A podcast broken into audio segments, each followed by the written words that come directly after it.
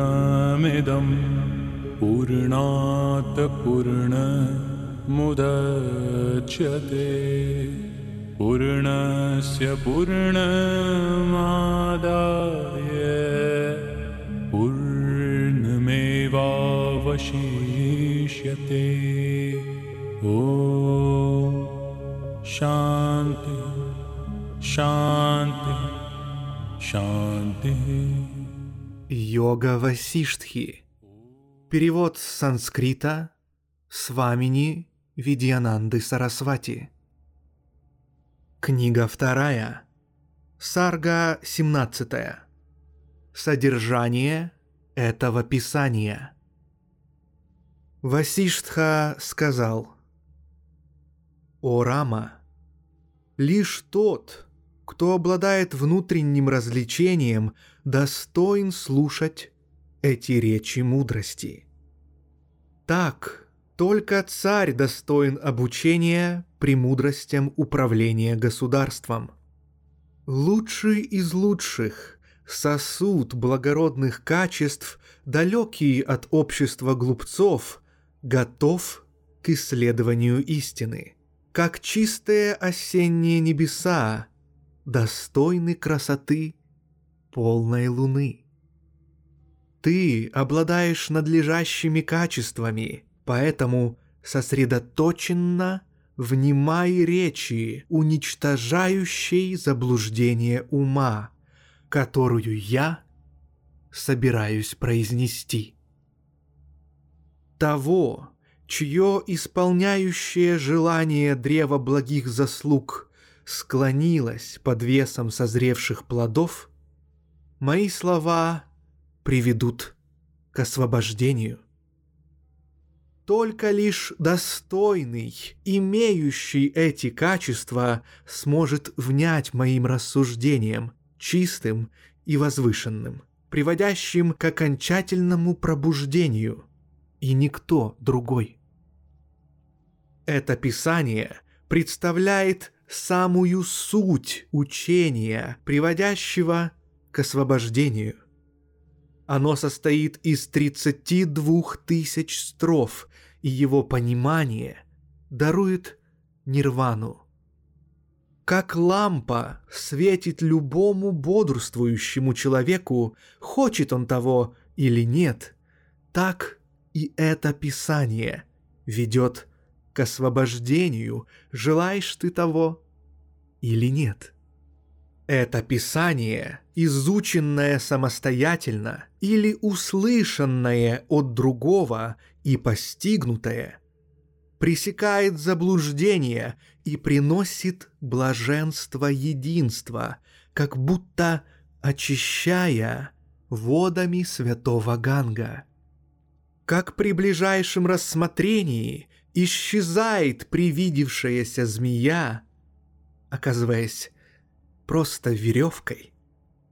Также при внимательном изучении этого писания пропадают страдания сансары. В этом писании шесть книг, каждая из которых полна логических размышлений, прекрасных иллюстраций и описаний, направляющих ум к истине.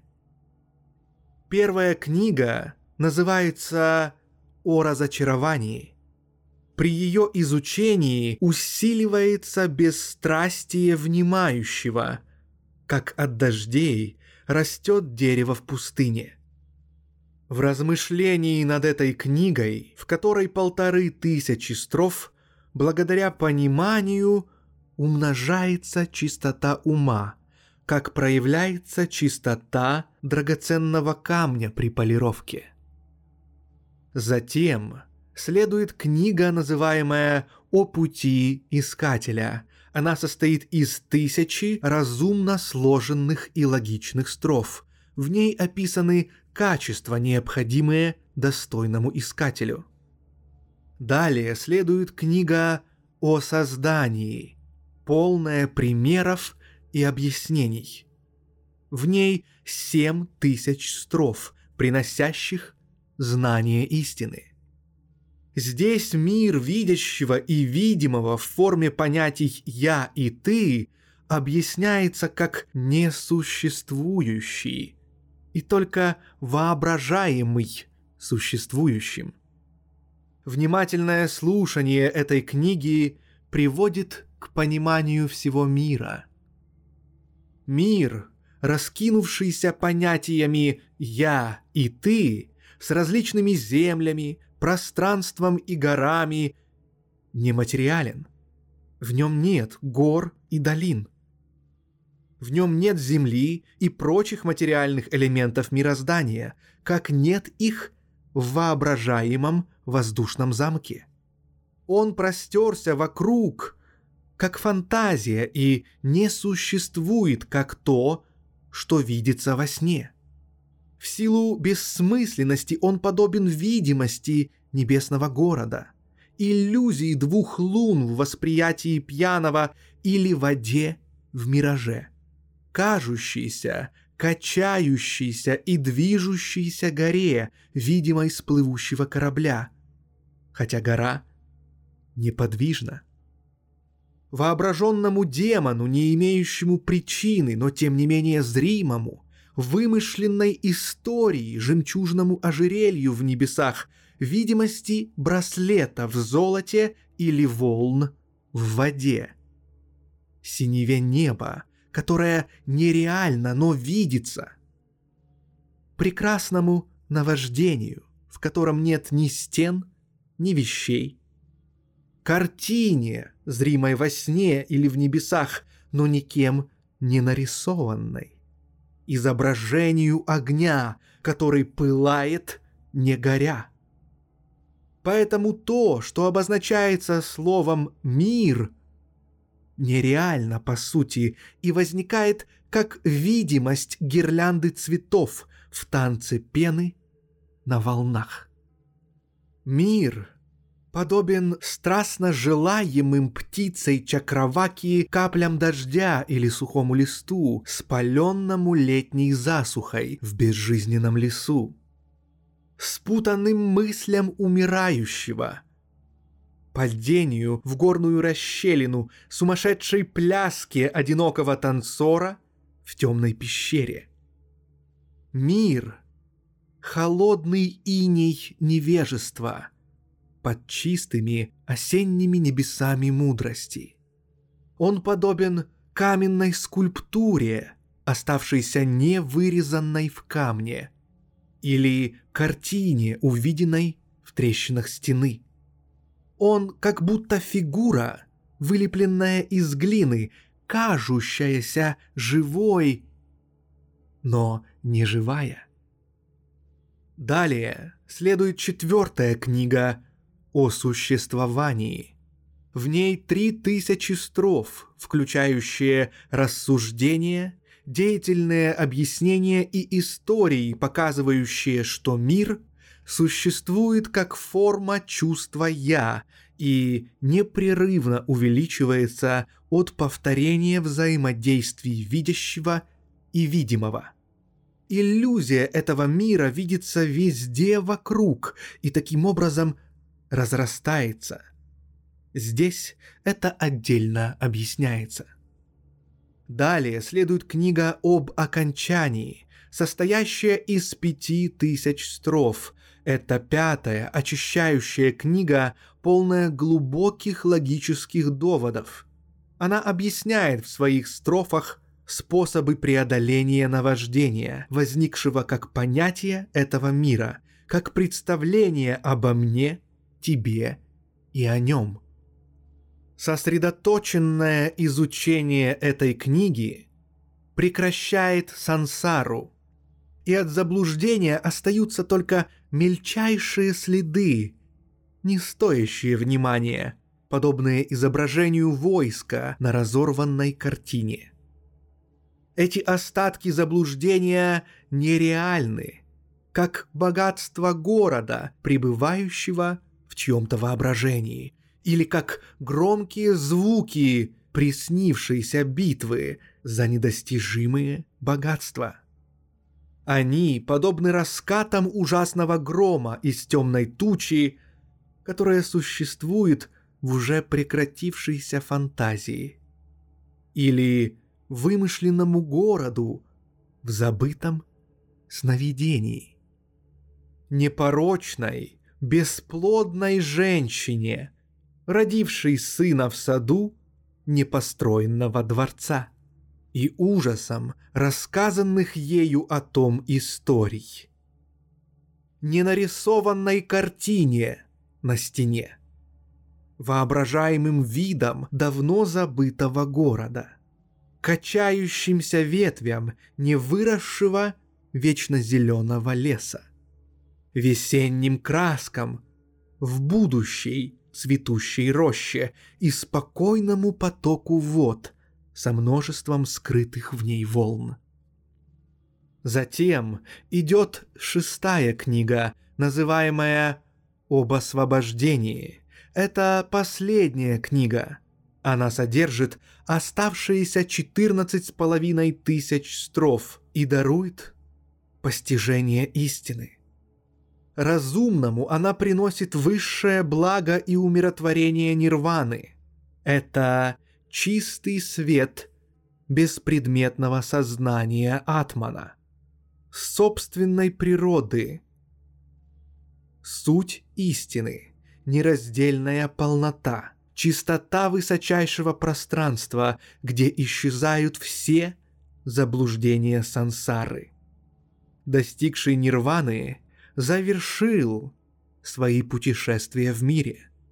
Им сделано все, что было необходимо сделать.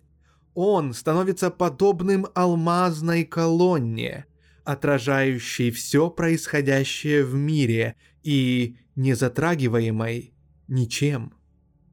Он абсолютно удовлетворен, как будто поглотил все бесчетные миры.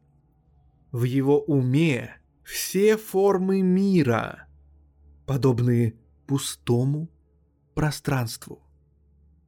Он оставил все понятия о причине, следствии и деятеле, желаемом и нежелаемом. Имея тело, он не имеет тела. Находясь в сансаре, он вне ее. Он есть чистое сознание. Безраздельный и самодостаточный, как нерушимая скала. Он — солнце сознания, освещающее миры, и он же отсутствием разделения напоминает густую тьму. Хотя он есть неописуемый свет сознания, он как будто является абсолютной тьмой — которой нет границ.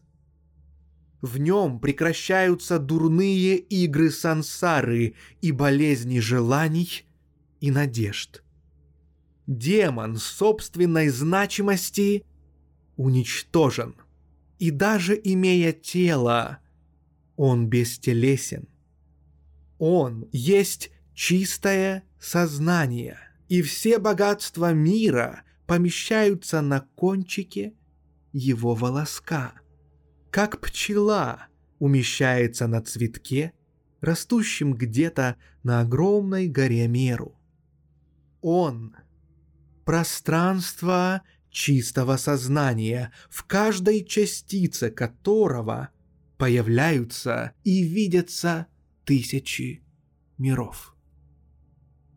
Безгранично сердце великого мудреца — с ним не могут сравниться даже сотни тысяч вишн, шиф и лотосорожденных брахм, взятых вместе. Ибо он — беспредельная, абсолютная реальность. Такова Сарга 17, содержание этого писания, книги 2 о пути искателя – Махарамаяны Шри Васиштхи, ведущей к освобождению записанной Валмики.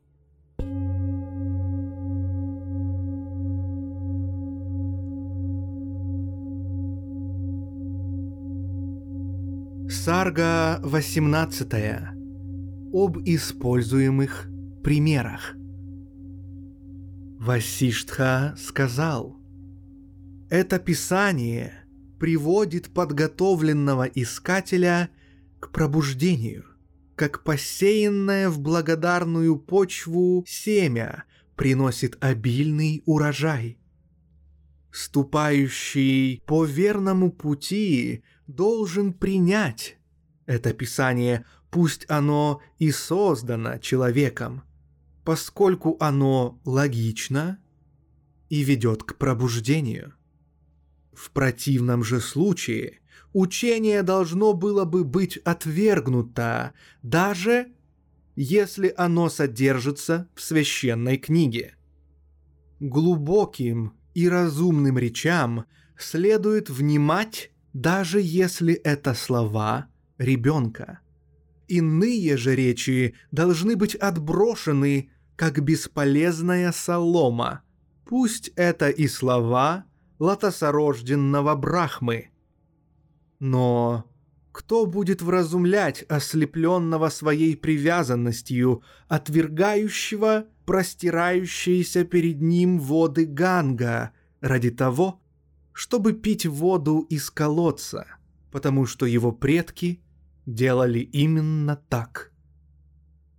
Как на восходе всегда зарождается солнечный свет – также в ходе изучения этого писания возникает верное развлечение истинного от кажущегося.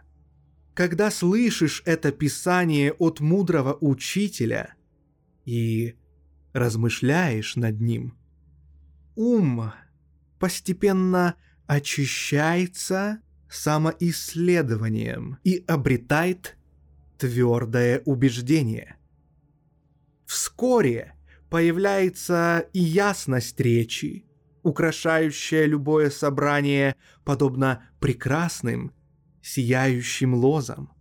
Искатель обретает утонченность, исполняется прекрасных и благородных качеств, ценимых даже царями и богами.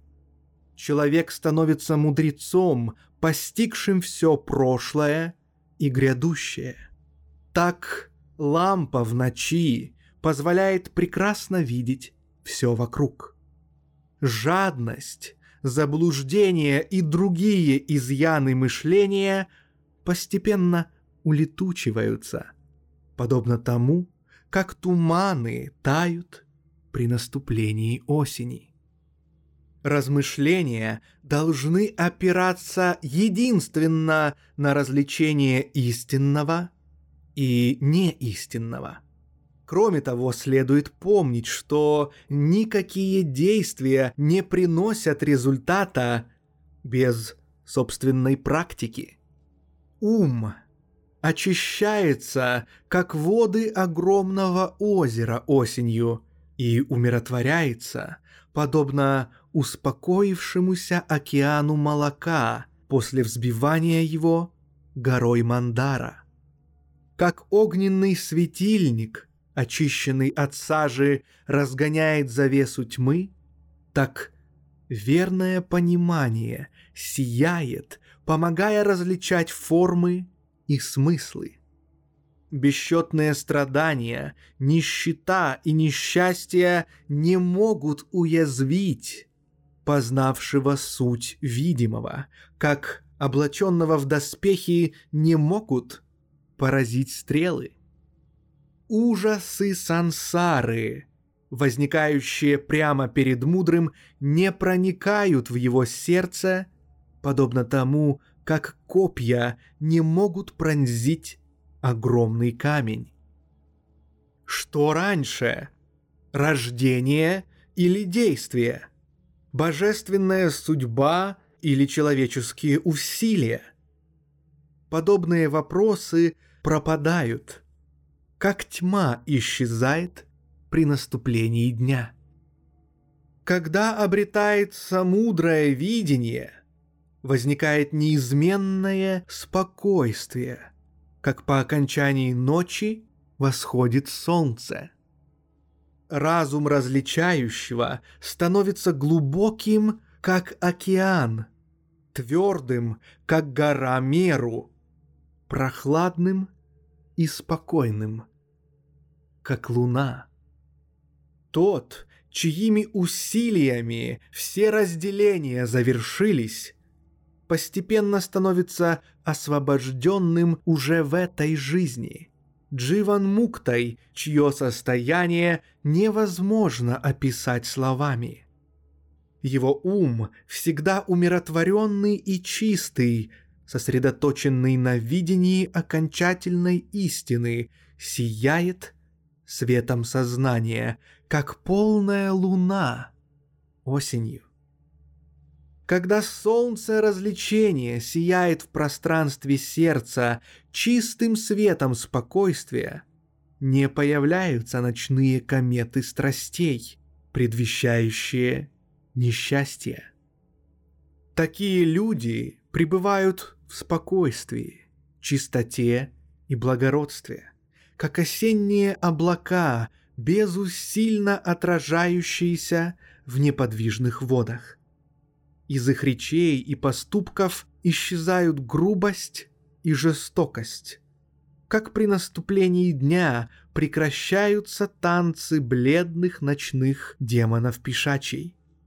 Их разум, твердо стоящий на фундаменте мудрости и сосредоточенный на ней, не затрагивается беспокойствами мира, как нарисованный цветок, не трепещет от порывов ветра.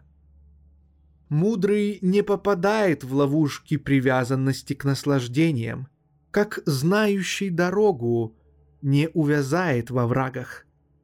Ум мудрого, следующего истинному учению, наслаждается уместными деяниями, не противоречащими Писаниям, подобно благородной женщине во внутренних покоях следующий правилам хорошего поведения. Мудрый, чей ум свободен, видит бесчисленные творения в каждой из миллионов частиц мира.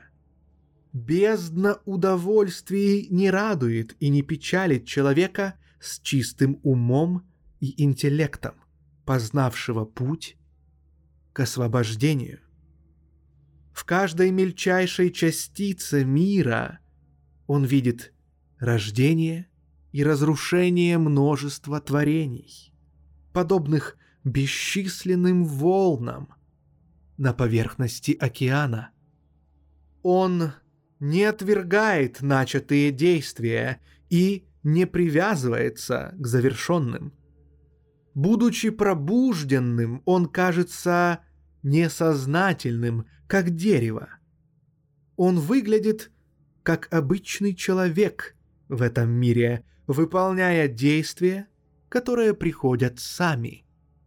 Его сердце не волнуется, получая желаемые или нежелаемые результаты. Только изучив всецело это писание, лишь исследовав и постигнув смысл каждой строфы, человек достигает истины. Здесь бесполезно простое чтение, в отличие от благословений и проклятий, которые достаточно только произнести. Это учение несложно для понимания. Оно украшено прекрасной поэзией, примерами, историями и сравнениями. Тот, кто хотя бы немного понимает слова и постигает их смысл, может самостоятельно осмыслить это Писание. Тому же, кому смысл Писания непонятен, надо слушать его объяснение от ученого-пандита.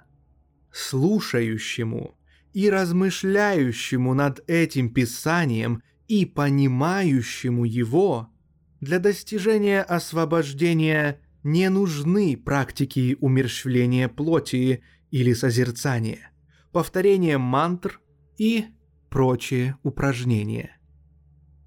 В результате глубокого изучения этого писания и постоянных размышлений над его смыслом искатель обретает чистоту разума и непревзойденное понимание.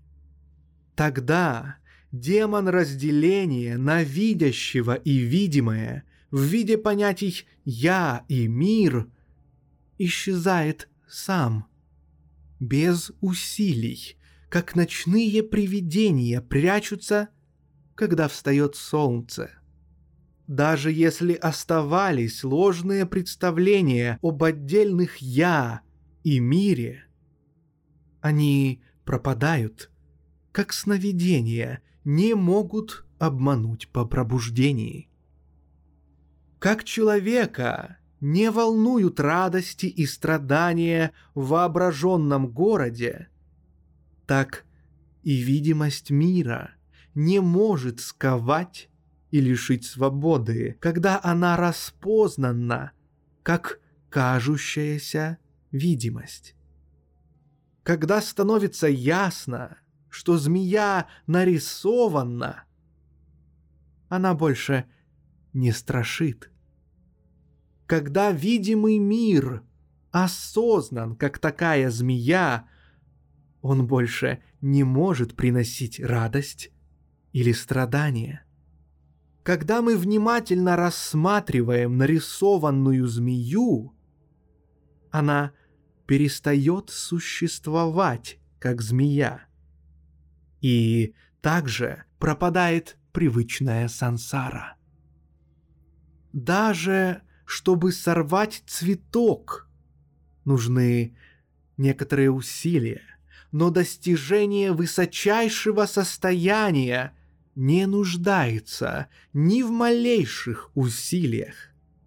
Даже чтобы смять лепесток, необходимо движение руки, но для обретения освобождения достаточно только остановить ум не требуется движение ни одной части тела. Надо находиться в удобном состоянии и довольствоваться пищей, что приходит сама, не предаваясь наслаждениям, противоречащим верному поведению. Сообразно времени и месту, а также пребывая в обществе мудрых, следует с радостью размышлять над этим писанием или же над другим подобным. Тогда пресекаются навсегда циклы повторяющихся рождений. Те грешники, кои при доступности такого писания продолжают копошиться в чувственных наслаждениях, недостойны даже упоминания. Они подобны червям, в экскрементах собственной матери. Теперь слушай внимательно, о Ракхова, мое разъяснение великого знания, самой сущности истины, открытой величайшим мудрецам. Выслушай, каким образом ему надо внимать, как следует размышлять над его смыслами и каким должен стать итог этих размышлений. Метод, помогающий в познании, с помощью которого неизвестный предмет становится известным, мудрыми называется сравнением или примером. Без иллюстрации, о Рама, невозможно постигнуть неизвестное как ночью без света лампы не рассмотришь предметы в доме. О, Рама, все примеры, используемые мной для объяснения тебе истины, имеют причины и потому ограничены, хотя указывают на истину вне причин и ограничений. Любой предмет, за исключением высочайшего брахмана – может быть целью или предметом сравнения, поскольку существует как причина или следствие. В учении о Брахмане приводимые примеры не должны пониматься буквально. Они только частично указывают на некоторые общие с предметом свойства. Следует учитывать, что иллюстрации, использованные с целью пробуждения к истине Брахмана, принадлежат этому миру и являются порождениями сна. При таком понимании не возникнет глупый вопрос о сравнениях. Как бесформенный брахман сравнивается с тем, что имеет форму? У примеров, указывающих на видящего, могут быть другие изъяны, такие как неточность и противоречивость, но никакие возражения не должны мешать пониманию сравнений, поскольку природа мира сноподобна. При исследовании ясно, что как бодрствование, так и сновидение нереальны в прошлом, будущем и в настоящем. Это очевидно и для ребенка. Смысл примеров из области сновидений, воображения, внутренних откровений, благословений, проклятий, снадобий и прочего показать подобное им в природе мира. В этом писании, являющемся средством освобождения, и в других писаниях их автор следует этим правилам для лучшего объяснения того, что стоит понять. Писания учат тому, что мир подобен сновидению. Это невозможно объяснить в нескольких словах, это должно быть раскрыто постепенно и последовательно. Этот мир похож на город или замок, который представляется во сне, воображается или вспоминается. И поэтому примеры, используемые в этом писании, именно такие, а не другие. Когда беспричинное для лучшего понимания сравнивается с имеющим причину, невозможно провести полное, детальное сопоставление – разумный, избегающий пустых споров, для постижения истины принимает во внимание только ту часть сравнения, которая относится к ней. Чтобы узреть что-то, нужен только свет лампы, а несущественные для этого подставка, масло, фитиль не так уж важны. Часть сравнения общая для примера и предмета сопоставления, предназначается для объяснения сути предмета. Сравнение должно быть принято частично, как огонь светильника, дарующего ясность. Когда с помощью части сравнения понимается значение примера, тогда твердо осознается истинный смысл великих ведических изречений. Не следует обращаться к неверным доводам, искажая понимание истины ошибочными представлениями о ее противоречии повседневному опыту. В ходе размышлений нам нужно внимать даже речам врага, если они способствуют появлению непосредственного опыта – а речи близкого нам, даже любимой женщины, являются пустой болтовней, если они противоречат высочайшей истине и ведам, и следовать им не стоит. Мой сын, по нашему мнению, только утверждение всех верных писаний «ты есть то», приводит к осознанию истины и потому является надежным методом постижения, в отличие от знания, даваемого другими писаниями, не относящимися к самопознанию. Такова Сарга 18 об используемых примерах. Книги второй о пути искателя Махарамаяны Шри Васиштхи, ведущий к освобождению, записанной Валмики.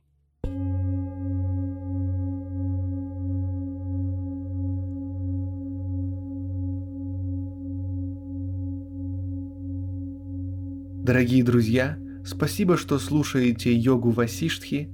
Напоминаю, что у вас есть прекрасная возможность внести вклад в запись этой аудиокниги. Вся информация есть в описании. Спасибо вам большое. पूर्णामदः पूर्णमिदं पूर्णात् पूर्ण मुदच्यते। पूर्णस्य पूर्णमादाय पूर्णमेवावशिष्यते। ॐ शान्ति शान्ति शान्तिः